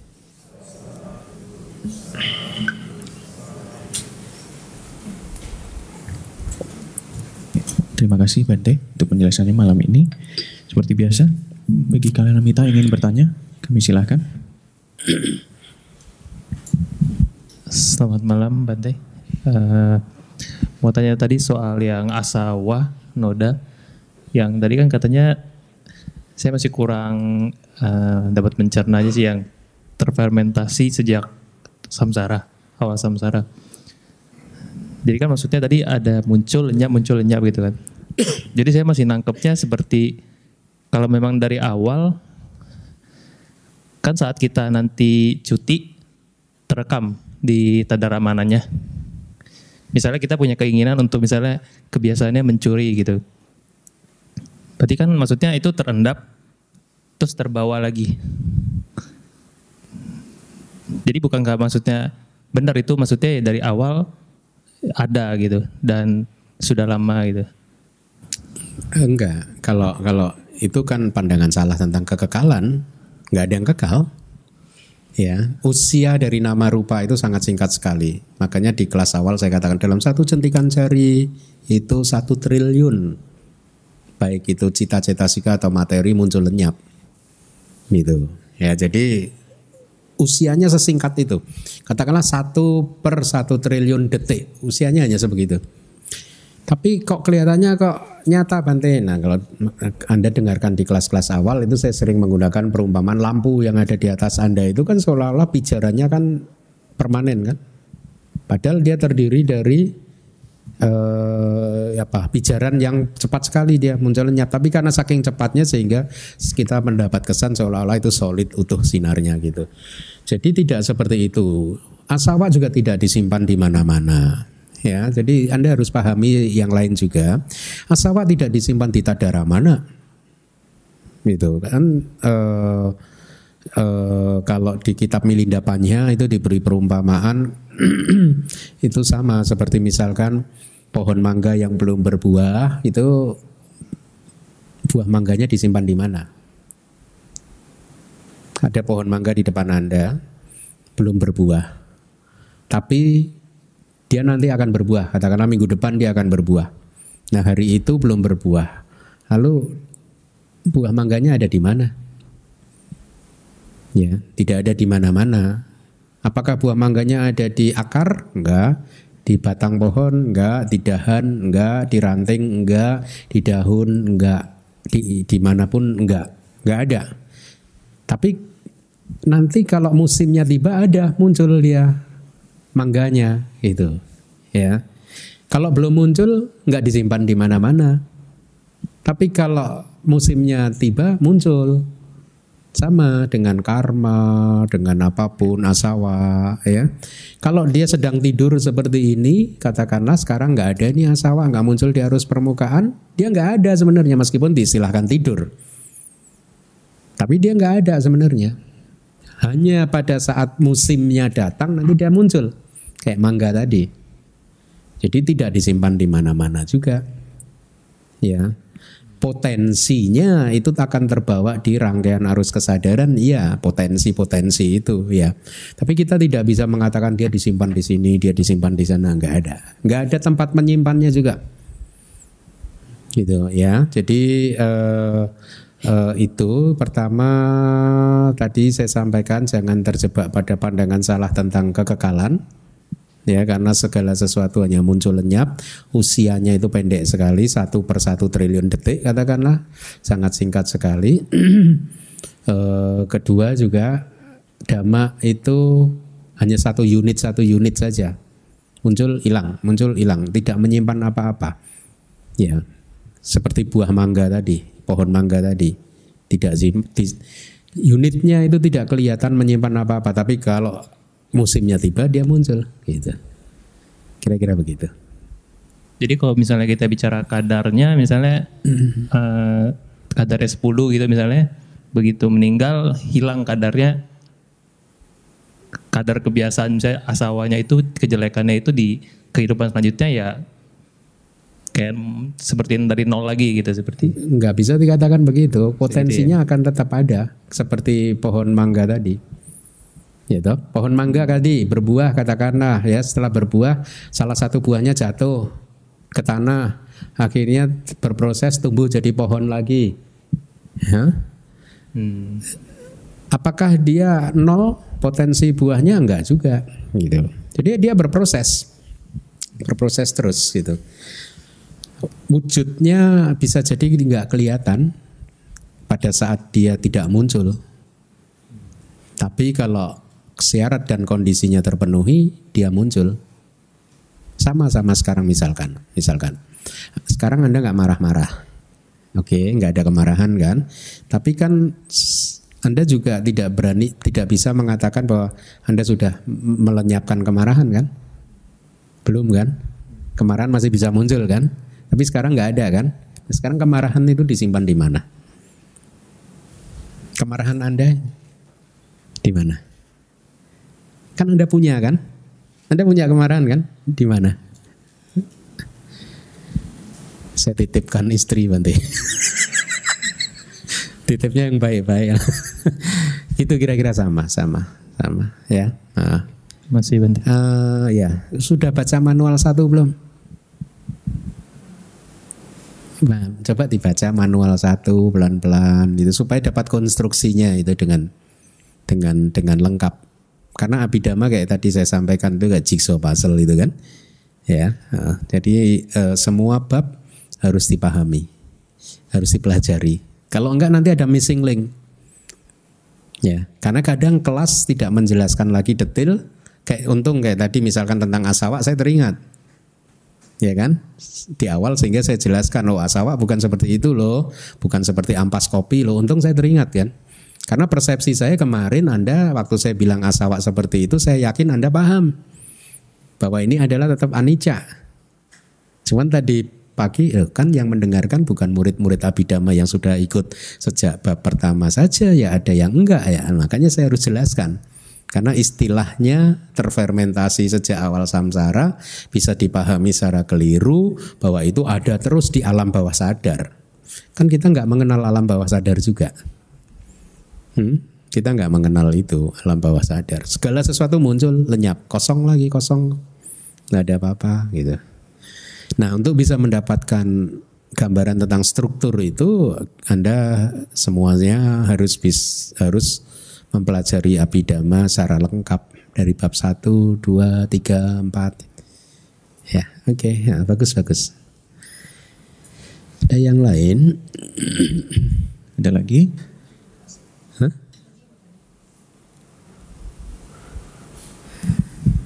Kak Bante Aling agak bingung saja. Eh Wandami Bante. Hmm. Eh, kan kalau misalnya yang ini kan sebenarnya maksudnya ini pembagian ini- sebenarnya ini semua adalah kilesa bukan sih Bante?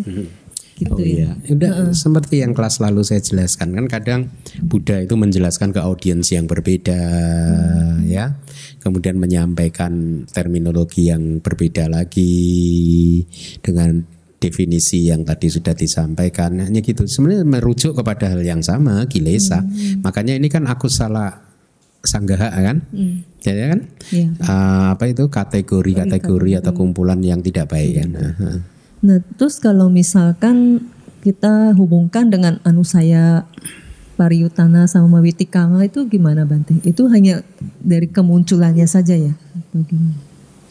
itu itu kan waktu kita atau Buddha menjelaskan tentang praktek secara bertahap eh, sila samadhi banyak. Jadi witikama kilesa bisa dihan- direda, redam, ya tidak bisa dihancurkan oleh sila, di- tapi diredam. Kemudian pariyudana bisa diredam oleh samadhi. Kemudian anusaya baru bisa harus dihancurkan melalui panya gitu. Jadi itu variasi-variasi kilesa. Ya, jadi pada Sama saat aja ya, tetap variasi juga salah satu dari variasi. eh, makanya dari semua istilah tadi itu kita akan mendapat gambaran yang makin sempurna kan. Oh ternyata kilesa bisa menjadi ganta, ikatan, simpul. Oh kilesa bisa menjadi yoga, pengikat. Misalkan kilesa bisa jadi banjir. Ya gitu bisa jadi asawa dengan maknanya sendiri-sendiri. Nah ada orang yang lebih nyaman memahaminya sebagai katakanlah ini oh orang yang dulunya pemabuk nah mungkin diberi penjelasan asawa lebih lebih cepat paham nih asawa memabukkan oh iya ya kayak saya dulu ya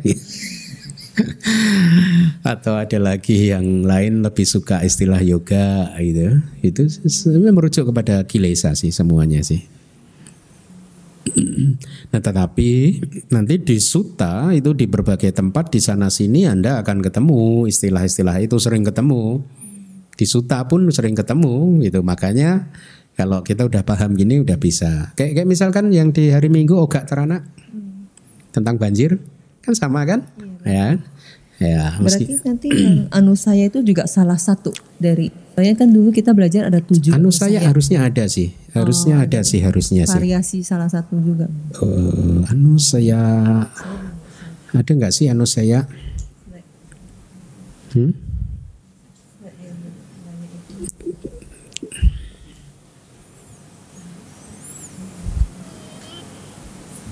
Ada nggak? Coba saya cari palinya ya. Oh, ada Bante. Ada Kita bab- Sata Anusaya. Hmm. Tujuh ya. Sata anu saya ya. ha. Mm-mm. Oke, jadi salah satu variasi juga ya Bante. Mm-mm. Ya. Oke. Ya, makasih Bante. Ya, sama-sama. Ada lagi? Malam Bante.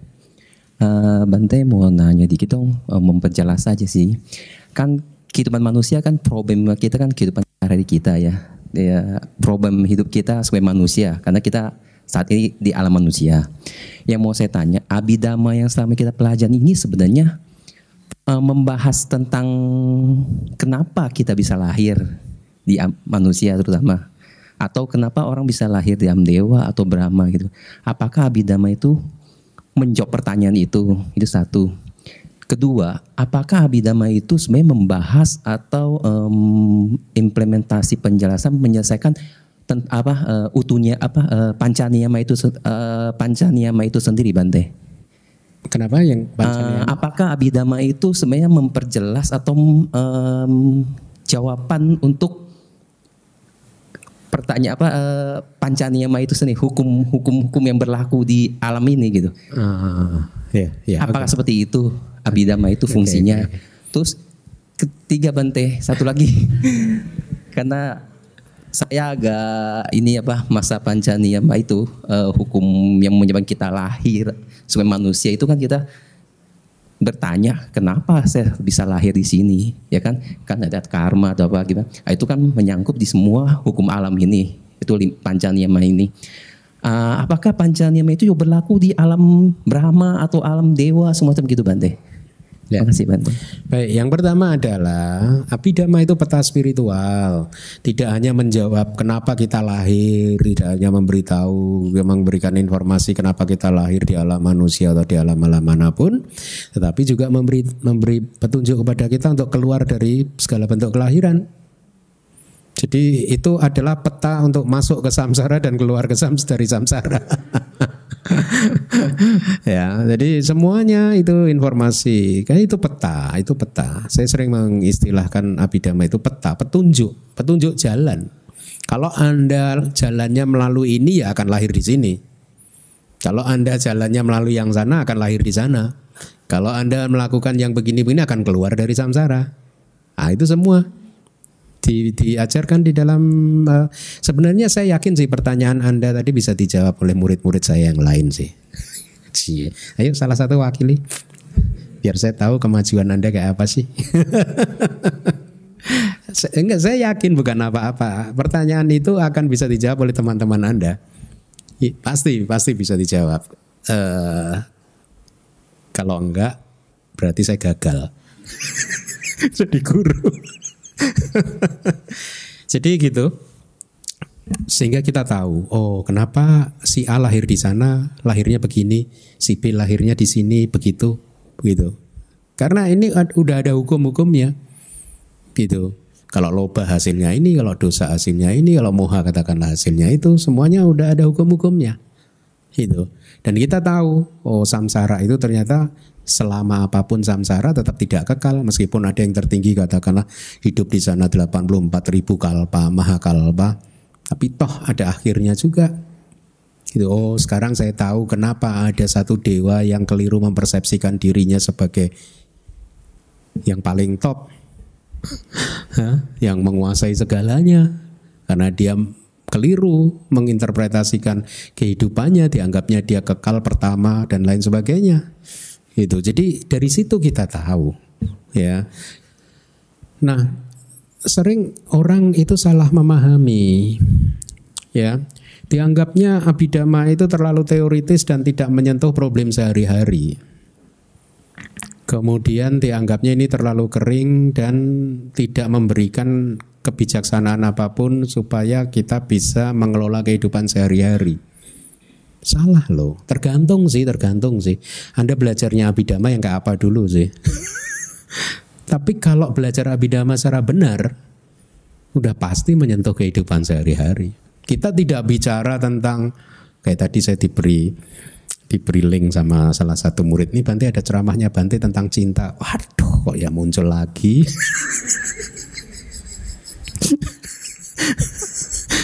ceramah-ceramah zaman dulu.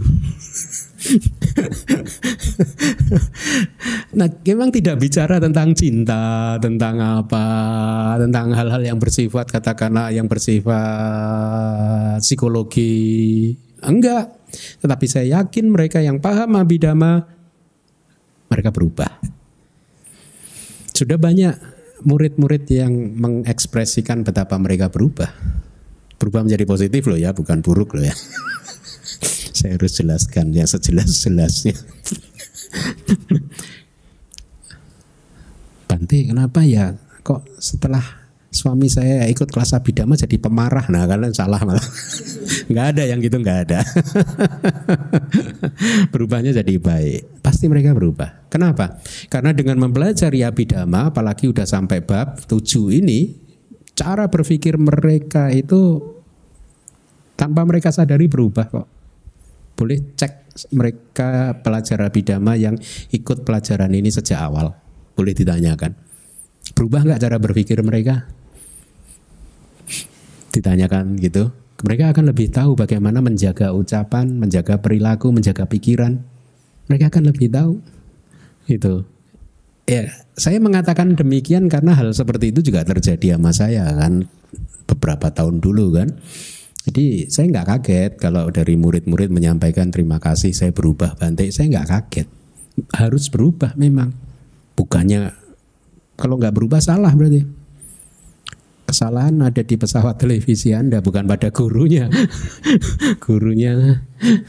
Kan kalau dalam proses belajar mengajar ini ada hukum yang berlaku dua kan. Pasal 1, pasal 2.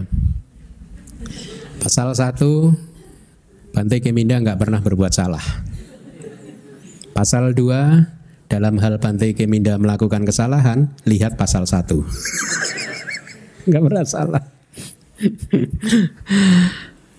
Nah, jadi abidama kembali lagi itu adalah peta spiritual ya yang yang membuat kita jadi makin paham. Kalau dikatakan nggak menyentuh kehidupan sehari-hari salah besar karena mereka yang sudah belajar abidama mereka paham bagaimana menghandle problem sehari-harinya. Ya, pasti mereka bisa menghandlenya gitu. Kita memang dari bab 1 dari sampai bab 7 nggak pernah bicara tentang problem sehari-hari. Tapi dari pelajaran-pelajaran ini mereka bisa menghandle problem sehari-hari. Itu hebatnya abidama. Makanya saya selalu memberikan istilah abidama itu adalah shortcut untuk memahami ajaran Buddha. Jalan pintasnya untuk paling singkat untuk memahami ajaran Buddha melalui suta akan sulit, bukannya apa-apa ya saya. Memahami ajaran Buddha melalui suta akan membutuhkan waktu yang sangat panjang. Tapi memahami ajaran Buddha melalui abidama butuh waktu empat setengah tahun dengan pola seperti ini seminggu satu kali pertemuan. Empat setengah tahun selesai harusnya selesai. Makanya harusnya setelah empat setengah tahun Anda nggak boleh ke sini lagi. Kalau masih ke sini lagi berarti Anda ibaratnya murid sekolah nggak lulus lulus, Hah? tinggal kelas terus. Loh, bukannya teman-teman udah pada lulus kok? Dengan kata lain setelah empat setengah tahun saya boleh pensiun. Selesai tugas saya. Jadi begitu, abidama itu sangat penting. Terus yang kedua tadi tadi tentang apa tadi? Pancaniyama. Hmm? Yang kedua bukan, bukan. Yang kedua bukan pancaniyama tadi. Oh, kedua pancaniyama ya. apa yang Anda pahami dengan pancaniyama? Pancaniyama itu hukum ada lima pancaniyama ya, lima hukum yang tetap, yang pasti gitu. Yaitu apa? Yang pertama adalah hukum karma. Hukum yang mengatur karma dan buahnya, hukum yang mengatur cita. Ya, cita yaitu misalkan pancadwara wajana widi itu citanya begitu Sota Dwara uh, Widi itu uh, seperti itu. Panca eh, sorry Caku Dwara Widi itu seperti itu dan seterusnya. Itu niyama yang kedua. Kama Cita Utuh Hah? Kama Cita Utuh Tem yang mengatur temperatur perubahan temperatur ya. Kemudian yang keempat bija biji tumbuh-tumbuhan ya. E, kalau bijinya mangga ya buahnya mangga Gak bisa kalau biji Anda menanam biji mangga mengharapkan buah durian. Sama itu. Ya, Anda maaf katakanlah Anda Chinese ya. Nah, Anda nanti Chinese dong bijinya, benihnya itu. Itu mirip-mirip juga kan. Kemudian yang kelima adalah dhamma. Dhamma itu yang mengatur misalkan kalau ada seorang sama Sang Buddha bumi bergetar, sama Sang Buddha parinibbana bumi bergetar, sama Sang Buddha mencapai penerangan mm, sempurna bumi bergetar. Itu itu dhamma gitu. Atau segala hal yang tidak tercakup dalam empat niyama itu dimasukkan ke dhamma niyama. Nah, dengan kata lain ini sebenarnya hukum-hukum saja seperti hukum gravitasi ya dalam teori fisika itu kan. Kemudian hukum apalagi uh, kita juga mengenalkan hukum temperatur di di, di fisika, hukum gaya ya itu hukum sesuatu yang bekerja seperti itu tidak ada yang menciptakan itu. Nah, apakah abidama bercerita tentang pancaniya? Ya, ber, mencakup pancaniyama gitu. Bercerita tentang pancaniyama gitu. Itu abidama itu kalau kata-kata Bante Wisuda kan abidama itu ringkasan dari Tripitaka. saya baru pertama mendengar waktu beliau ceramah itu di Myanmar dulu nggak pernah mendengar. Tapi bagus juga beliau menegaskan itu abidama itu ringkasan Tripitaka bayangkan. Hmm? Kalau saya kan shortcutnya ajaran Buddha, beliau ringkas mirip sih sebenarnya, mirip sih. True, uh, bener kalau dikatakan bahwa abidama itu ringkasannya Tripitaka. Hmm, itu. Yang ketiga apa tadi? Oh, ya hukum berlaku. Berlaku di mana-mana. Semuanya berlaku. Kayak gravitasi di mana-mana dan tidak pandang bulu. Tidak pandang bulu artinya apa umat agama Buddha pun yang non Buddha pun kena. Kalau sudah hukumnya bekerja mau dimohon-mohon juga enggak. Dia dia sadis dia. tidak bisa mengampuni dia. Ibaratnya api lah. Hah? Kita mau berdoa memohon api, saya mau masukkan tangan ya supaya tolong ya api kasihanilah tangan saya jangan melepuh ya. Mau berdoa mau seribu kali sehari melepuh juga tetap orang hukumnya api itu membakar. Hah?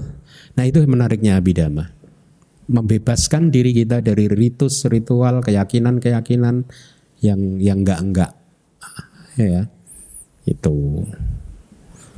Ya cuman ya memang harus dipelajari dengan komitmen. Hmm, kayak teman-teman anda ini sudah tiga setengah tahun belajar ya tiga tahun lah lebih dari tiga tahun dari bab 1 sampai bab 7 wajib wajib semua bab dipelajari ya oke okay. cukup Ada lagi yang ingin bertanya?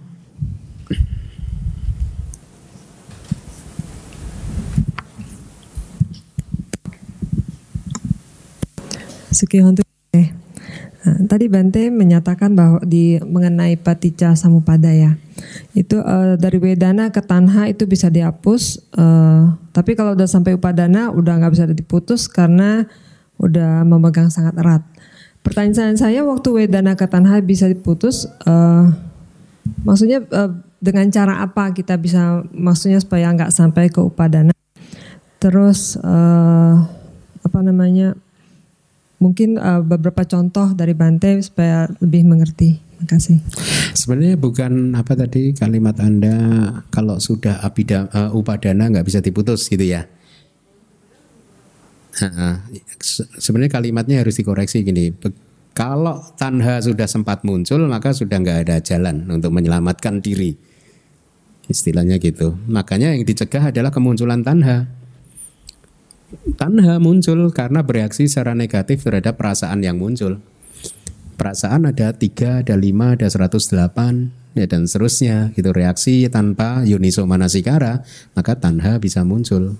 Ya, nah begitu tanha muncul, roda paticca samupada akan berputar dan nggak bisa ditolong lagi, akan berputar terus gitu. Satu-satunya mata rantai yang bisa diputus adalah dari wedana dicegah supaya tidak menjadi tanha. Caranya bagaimana? Dengan yuniso manasikara.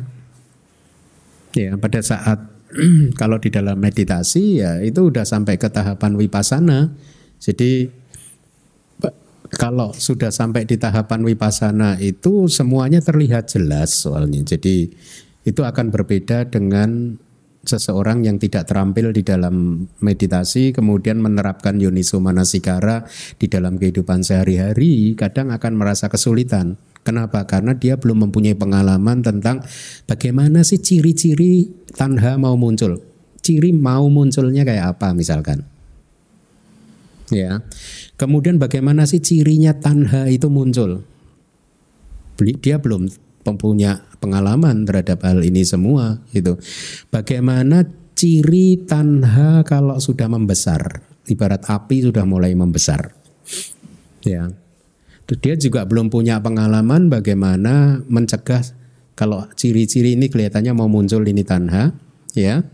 Eh, kemudian dia nggak punya pengalaman bagaimana untuk memadamkannya. Atau pada saat masih kecil dia juga nggak punya pengalaman bagaimana memadamkannya. Atau setelah besar bagaimana memadamkannya. Jadi karena belum mempunyai pengalaman itu maka praktek di dalam kehidupan sehari-hari bisa jadi sangat sulit. Ya sangat sulit. Tetapi tetap saja kita harus berpraktek harus berlatih gitu ya. Nah eh, di dalam praktek sehari-hari kalau misalkan buat mereka yang tidak terampil maka biasanya tanha akan muncul sampai besar dulu baru ketahuan jadi berbeda dengan meditator. Meditator dia bahkan kalau tanha mau muncul dia bisa tahu. Loh kok bisa kan belum muncul kok bisa tahu kalau mau bisa dia dia ngerti batin saya ini kalau dikondisikan seperti itu nanti akan seperti ini gitu. Dia dia udah hafal dengan reaksi-reaksi batin ini dia udah hafal. Kalau saya berada di situasi seperti ini pasti akan muncul itu tuh. Maka supaya itu nggak muncul saya harus hindari situasi seperti itu. Kira-kira begitu. Nah, dan kalaupun dia lolos dari sini artinya tidak sempat teramati gejala kemunculannya akhirnya terlanjur muncul. Orang yang terlatih medi dalam meditasi dia akan tahu begitu dia muncul langsung tahu dia. Which muncul. Sehingga ibaratnya api, api belum sempat membesar, gampang dipadamkan. Ya, begitu dia muncul sekejap, satu detik, dua detik, tiga detik, atau katakanlah satu menit pun masih gampang untuk dipadamkan. Tetapi begitu sudah lima menit, sepuluh menit, sulit dipadamkan. Mirip dengan api, begitu membesar, kita harus panggil pemadam kebakaran. nging, Jadi gitu. Kalau Anda tandanya udah besar, ingat aja ini mana nih pemadam kebakaran. Nging, nging, harus disemprot gitu. Nah, eh, harus meditasi. Kalau tidak ya akan sulit mem- me- mengetahui F, eh, bahwa ini adalah tanha. Buat yang jarang tidak paham atau jarang berlatih, tidak paham, biasanya buat mereka akan lebih mudah memahami efek dari tanha. Tanhanya tidak teramati, tapi efeknya yang ketahuan. Ya, efeknya bisa macam-macam. Ya, misalkan salah satunya bisa muncul kemarahan, kebencian, jengkel. Ya, itu efek dari tanha kan. Tanhanya terganggu, jadi akhirnya marah. Itu. Atau tadi upadana itu. Dia udah terbayang-bayang, terus terngiang-ngiang, terus itu udah kayak ular mencengkram kata, kata tadi kan. Gitu. Jadi eh tanhanya tidak teramati tapi sesudah tanha baru berhasil ditangkap. Jadi akan sulit. Makanya tetap kenapa saya menyarankan kepada Anda semua supaya dalam satu tahun tuh retret lah 10 hari sekali. Semuanya lah, semuanya retret gitu. Supaya Anda terampil dalam hal-hal seperti ini. Karena itu itu akan membawa perubahan secara spiritual kepada Anda. Anda akan lebih bisa menikmati kehidupan dengan baik. Anda akan mulai tahu bahwa ternyata untuk bisa damai dan bahagia nggak butuh banyak. Makanya kan saya sering memberi contoh kan, kalau ada umat datang ke lantai dua sedang adu bantai saya punya udah gini aja kalau kamu pas lagi susah di rumah susah seolah-olah kamu merasa makhluk paling menderita di dunia ini ingat wajah saya.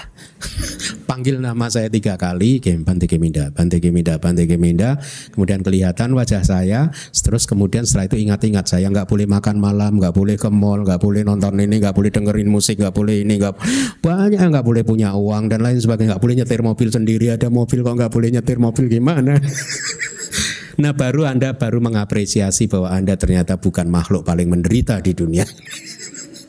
Ada yang lebih menderita dari Anda yaitu Bante Geminda. Loh, tapi kok Bante Geminda senyum-senyum terus kok kelihatannya nggak pernah stres. Oh karena saya tahu bahwa untuk damai dan bahagia tidak butuh banyak. Saya hanya butuh Anda datang dana makan pagi, dana makan siang. Cukup. Saya akan damai dan bahagia. Kalau Anda nggak datang sedih ya.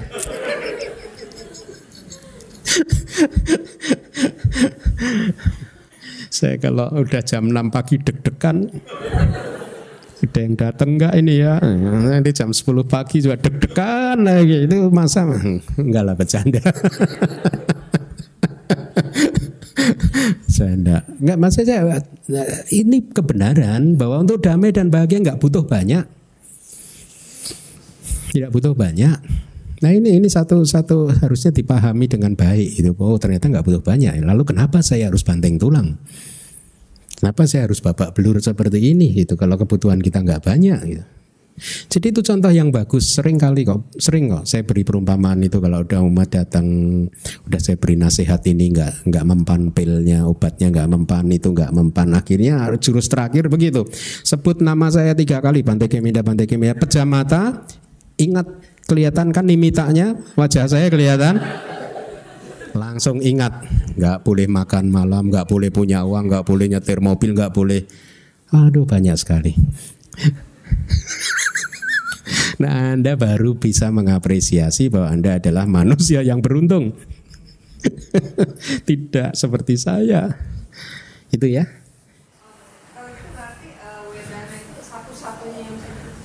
Wedana ke tanha bisa diputus.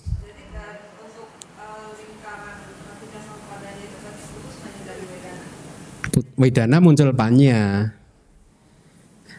Dari Wedana kalau kita berhasil mengamati Wedana itu dengan sati dan samadhi yang bagus ya, kita akan menjadi seperti apa ses, akan menjadi seperti seseorang yang benar-benar hanya melihat fenomena ini muncul lenyap. Dengan tenang seimbang gitu muncul lenyap muncul lenyap. Satu cita muncul lenyap satu cita terus gitu. Tidak tidak tidak tergores hatinya tidak tergores. Dari situ kita dapat apa yang disebut insight pengetahuan yang mendalam tentang nama dan rupa gitu ya jadi pengetahuan itu mencerahkan. Kenapa? Karena kalau Anda baru pertama kali mengalami, mengalami itu, Anda mendapatkan data yang segar melalui pengalaman langsung bahwa ternyata kita bisa menjaga jarak dengan fenomena gitu. Kita bisa bereaksi secara se, uh, dengan cara yang tidak pernah kita pikirkan sebelumnya gitu. Ya. Oke. Okay. Oke. Okay.